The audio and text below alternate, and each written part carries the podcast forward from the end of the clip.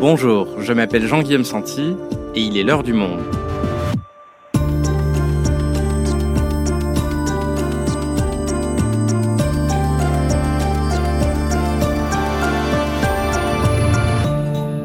Aujourd'hui, c'est un sport qui a longtemps été sous le feu des critiques pour sa violence, au point que sa pratique était encore illégale en France il y a trois ans.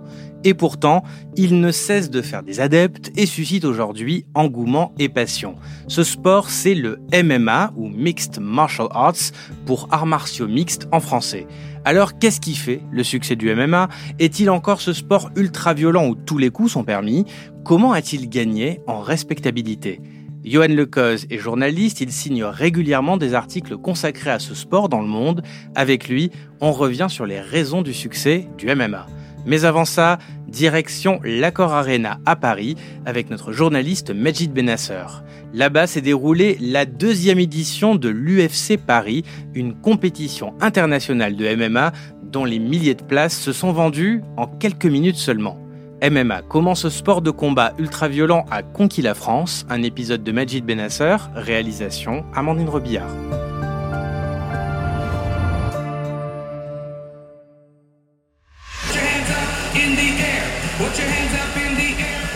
Quand on entre dans la salle, ce qui frappe immédiatement, c'est l'ambiance typique des shows à l'américaine.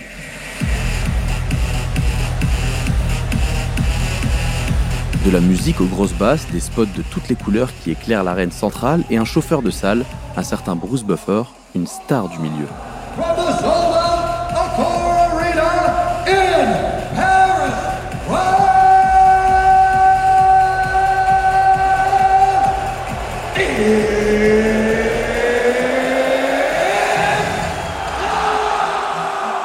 Près de 16 000 personnes sont venues assister au spectacle et surtout soutenir deux Français, ou plutôt un Français et une Française.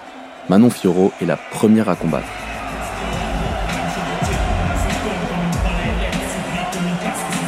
La bête, comme la surnomment les fans américains, est pressentie pour être la première Française de l'histoire de l'organisation à devenir championne.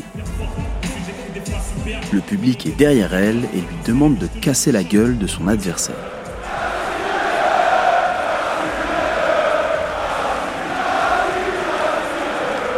De casser la gueule de son adversaire. Mais c'est elle qui prend un coup dans l'arcade. Alors quand le sang commence à couler sur son visage, la foule entonne la Marseillaise pour l'encourager, comme s'il s'agissait d'un match de foot ou de rugby.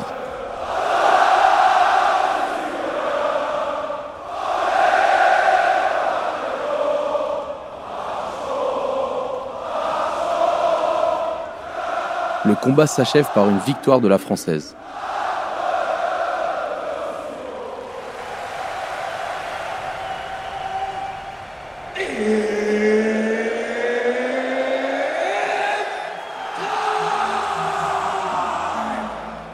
Ça, c'est l'annonce du main event, comme on dit dans le jargon, c'est-à-dire le combat principal de la soirée, celui que tout le monde attend.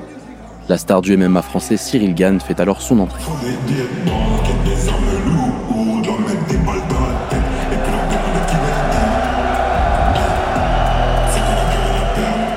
Pendant le deuxième round, le Français donne une série de droites et de gauches dans le visage et dans les côtes de son adversaire. L'arbitre finit par séparer les deux combattants. Le Français a officiellement gagné.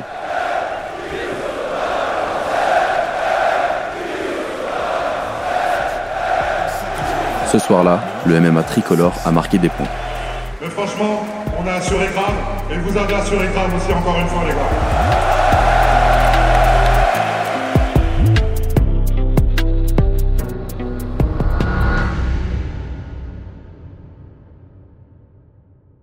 Salut Johan. Salut Jean-Guillaume. Johan, tu écris depuis quelques temps sur le MMA. C'est une discipline que tu pratiques également, mais si la question ne te plaît pas, merci de ne pas me faire de clé de bras. On vient d'avoir un aperçu très imagé de la compétition avec le reportage de Majid. J'aimerais que tu commences par nous dire ce qu'est exactement le MMA, pour ceux qui ne connaissent pas. Alors déjà promis, il n'y aura pas de clé de bras dans cet épisode. Je suis rassuré. Le MMA, comme tu l'as expliqué en introduction, en fait, tout est dans le titre. C'est Mixed Martial Arts, donc arts martiaux mixtes.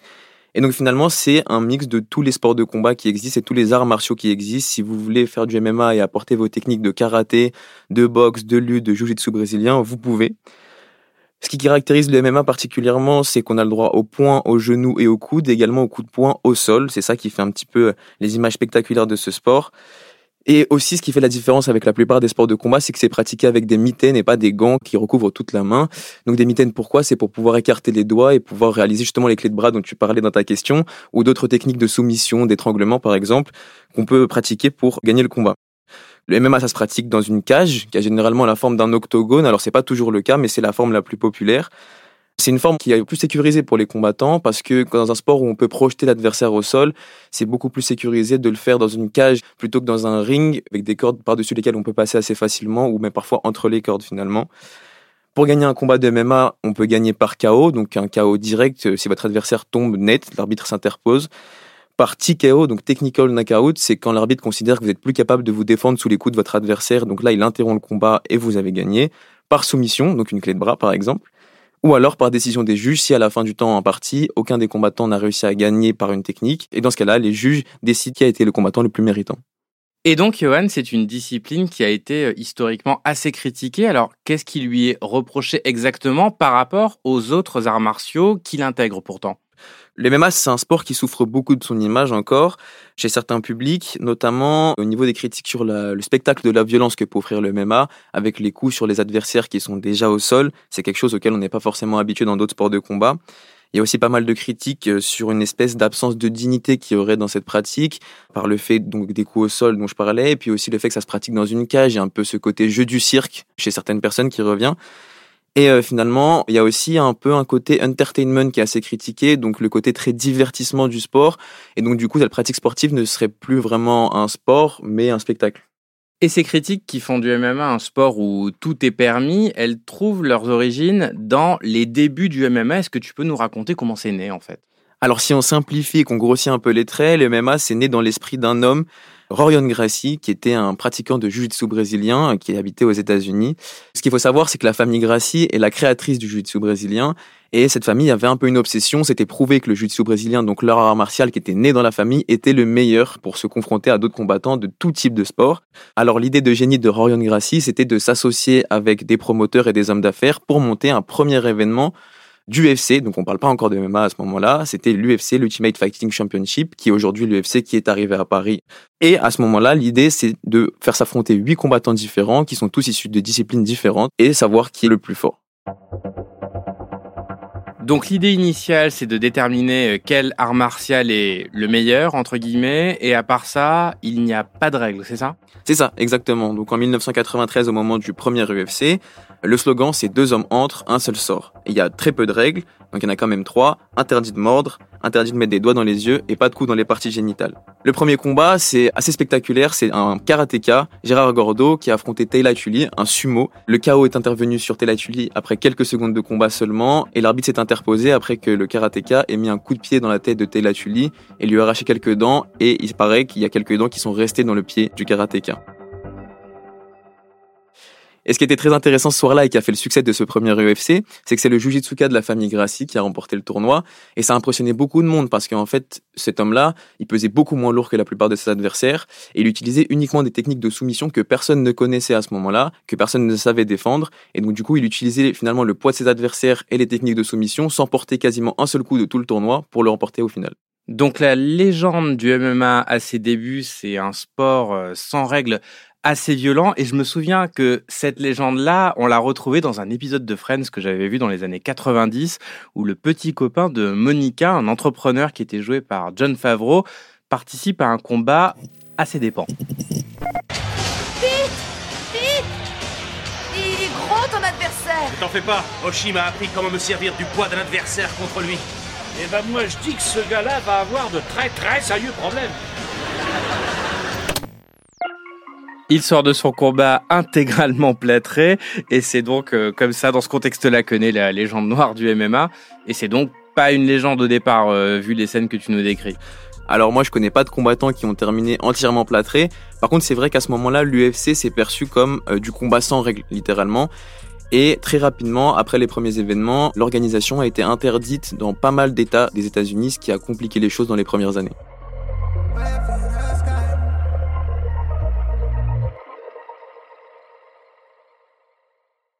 Ok Johan, donc on a vu les débuts avec l'UFC, mais alors comment est-ce qu'on passe d'un événement pour déterminer quel art martial est supérieur aux autres à une véritable discipline avec ces institutions sportives?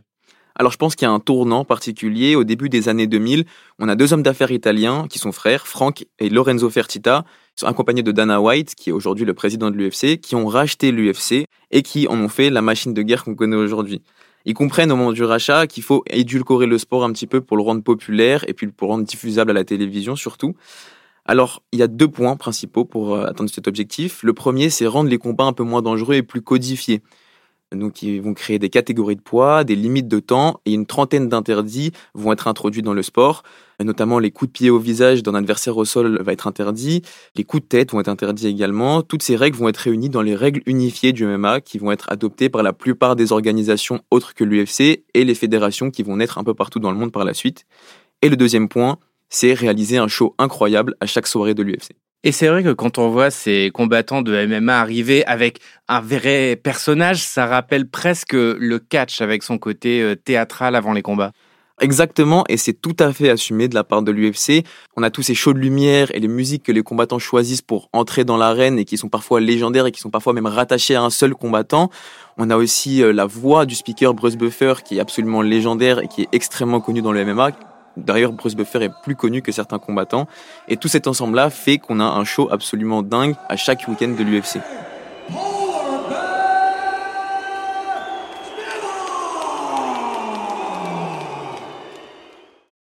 Donc Johan, c'est pas qu'une discipline sportive, il y a aussi tout un storytelling autour des combattants qui ont un vrai personnage. C'est exactement ça. Le MMA et l'UFC, c'est littéralement dopé au storytelling. Chaque combattant cultive sa personnalité et son histoire et crée un personnage autour de lui dont on aime suivre les combats ou alors qu'on adore détester. Et un des outils principaux pour y arriver, c'est le trash talking. Si on devait traduire, je dirais que ça serait littéralement pourrir son adversaire avant les combats. Le but, c'est de rentrer dans la tête de son adversaire en lui envoyant des pics. C'est souvent fait par réseaux sociaux interposés ou à travers des conférences de presse. Oui, ça fait monter en quelque sorte le, le drama entre les concurrents avant même que le combat ait lieu. Oui, voilà, le but, c'est que les téléspectateurs aient envie de voir le combat parce que ces dernières semaines, ça a chauffé entre les deux combattants. Et alors, à propos de drama, il y a même une télé-réalité entre combattants de MMA. C'est quoi cette histoire? Voilà, le meilleur exemple, je pense, de l'UFC pour montrer à quel point ils aiment le storytelling, c'est la création de The Ultimate Fighter, donc le combattant ultime en 2005, qui est la télé-réalité de l'UFC. Donc, ça ressemble un petit peu aux télé-réalités de chez nous comme les Marseillais. Vous mettez des combattants dans une maison, vous voyez ce qui se passe, vous les faites se battre de temps en temps, et à la fin de la saison, il y a un dernier combat, le gagnant peut potentiellement remporter un contrat à l'UFC et ça, ça fait un carton aux États-Unis. Ok, donc si je résume, le MMA change de dimension grâce d'une part à la réglementation des combats qui le rendent euh, moins violent, plus acceptable, euh, et au storytelling, à tout cet univers que tu nous décris. Et la recette fonctionne. Est-ce que ça fait taire les critiques? Alors, les critiques existent toujours, par contre, économiquement parlant, ça a cartonné. Quand Dana White et les frères Fertitta ont racheté l'UFC dans les années 2000, ils l'ont fait pour 2 millions de dollars. Ils l'ont revendu il y a quelques années, en 2016, pour près de 4 milliards, donc la plus-value est énorme. Et l'UFC aujourd'hui est évalué à 12 milliards de dollars. Il faut aussi dire que ces dernières années, le MMA a bénéficié d'un soutien de taille en la personne de Donald Trump, qui est un fan affiché de MMA. On l'a vu présent dans le public pendant plusieurs événements. Il organisait même des combats dans sa Trump Tower. Et il y a quand même une partie de la fanbase MMA américaine qui est affiliée au conservatisme républicain. Et côté légalisation, petit à petit, tous les États américains vont finir par autoriser le MMA et progressivement, ça va suivre dans le monde avec de plus en plus de pays qui autorisent la pratique sur leur sol. Après une courte pause, Johan nous racontera ce qu'il en est en France. Est-ce que le MMA a été légalisé dans la foulée? Vous vous doutez que ce n'est pas si simple. A tout de suite.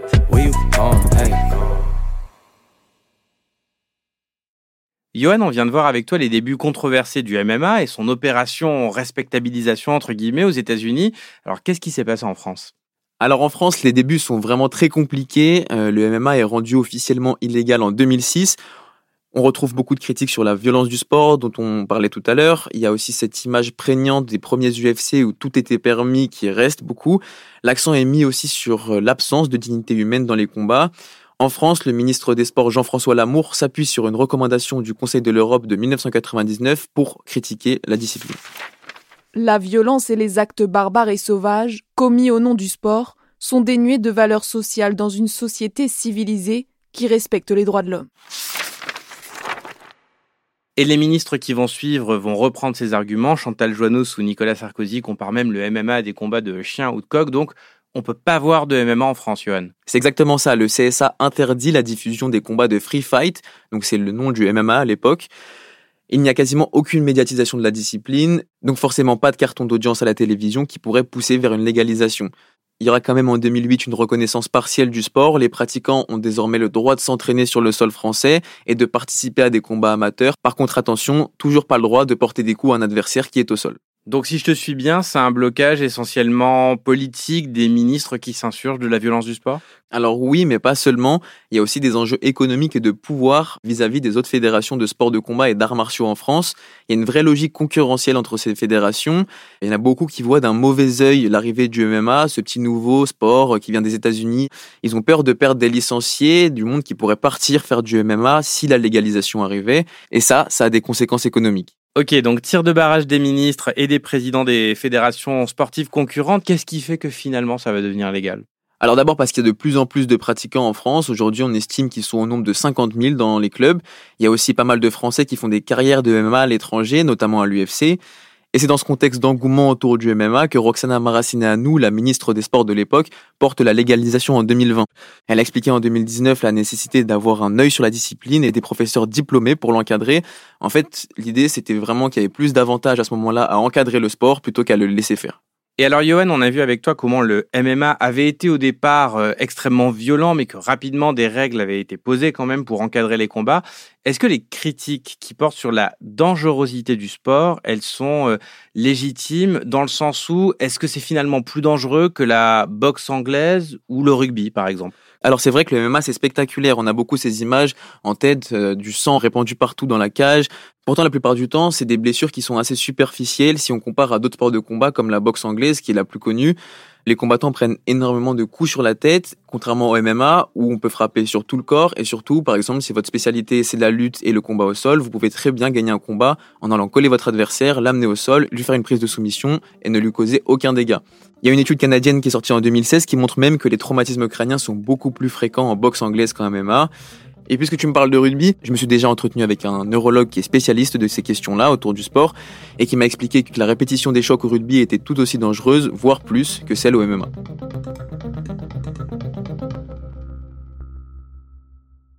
Johan, j'aimerais qu'on s'intéresse peut-être aux représentants du MMA en France, ou en tout cas l'un des combattants les plus connus. Il s'appelle Cyril Gann, et on dit de lui qu'il est le Teddy Riner du MMA. Ça veut dire quoi exactement?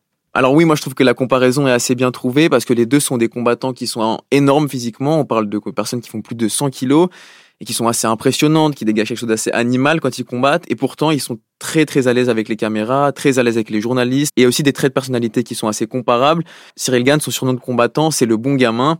Il ne fait pas de trash talking dont on parlait tout à l'heure, pas de provocation.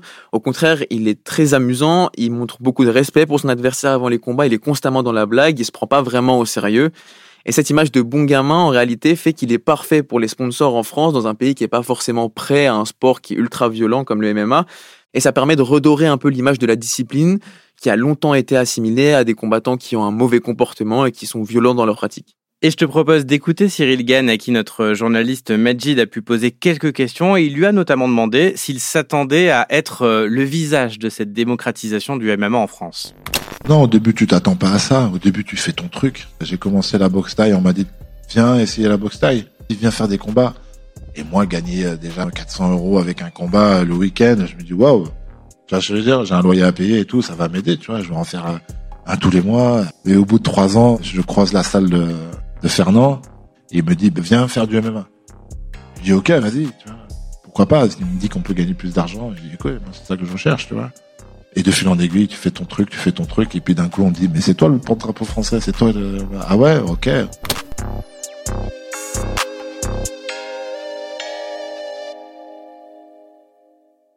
Johan, pour conclure cet épisode, on a vu pendant une vingtaine de minutes le long parcours du MMA vers euh, cette acceptation populaire euh, qui est là aujourd'hui. Est-ce qu'il reste encore une marche à franchir pour ce sport pour qu'il soit totalement reconnu? Maintenant, la prochaine étape, ça serait d'avoir sa propre fédération. Le MMA est aujourd'hui rattaché à la boxe depuis sa naissance. Ça permettrait de peut-être mieux encadrer la pratique, de transformer les pratiquants et les fans en licenciés pour développer vraiment le modèle économique de la fédération. Et à l'international, l'objectif de la discipline, c'est d'être un sport invité aux Jeux Olympiques de Los Angeles 2028. Et ça apporterait une image plus noble pour finir d'achever la mauvaise réputation de ce sport. Merci Johan. Merci Jean-Guillaume.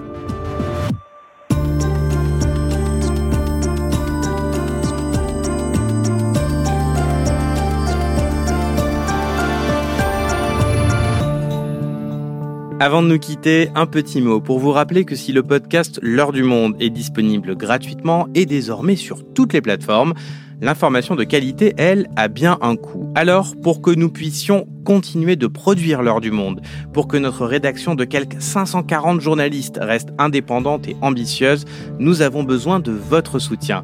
Vous pouvez cliquer sur le lien dans la description de cet épisode pour vous abonner au monde et accéder à l'ensemble de nos contenus.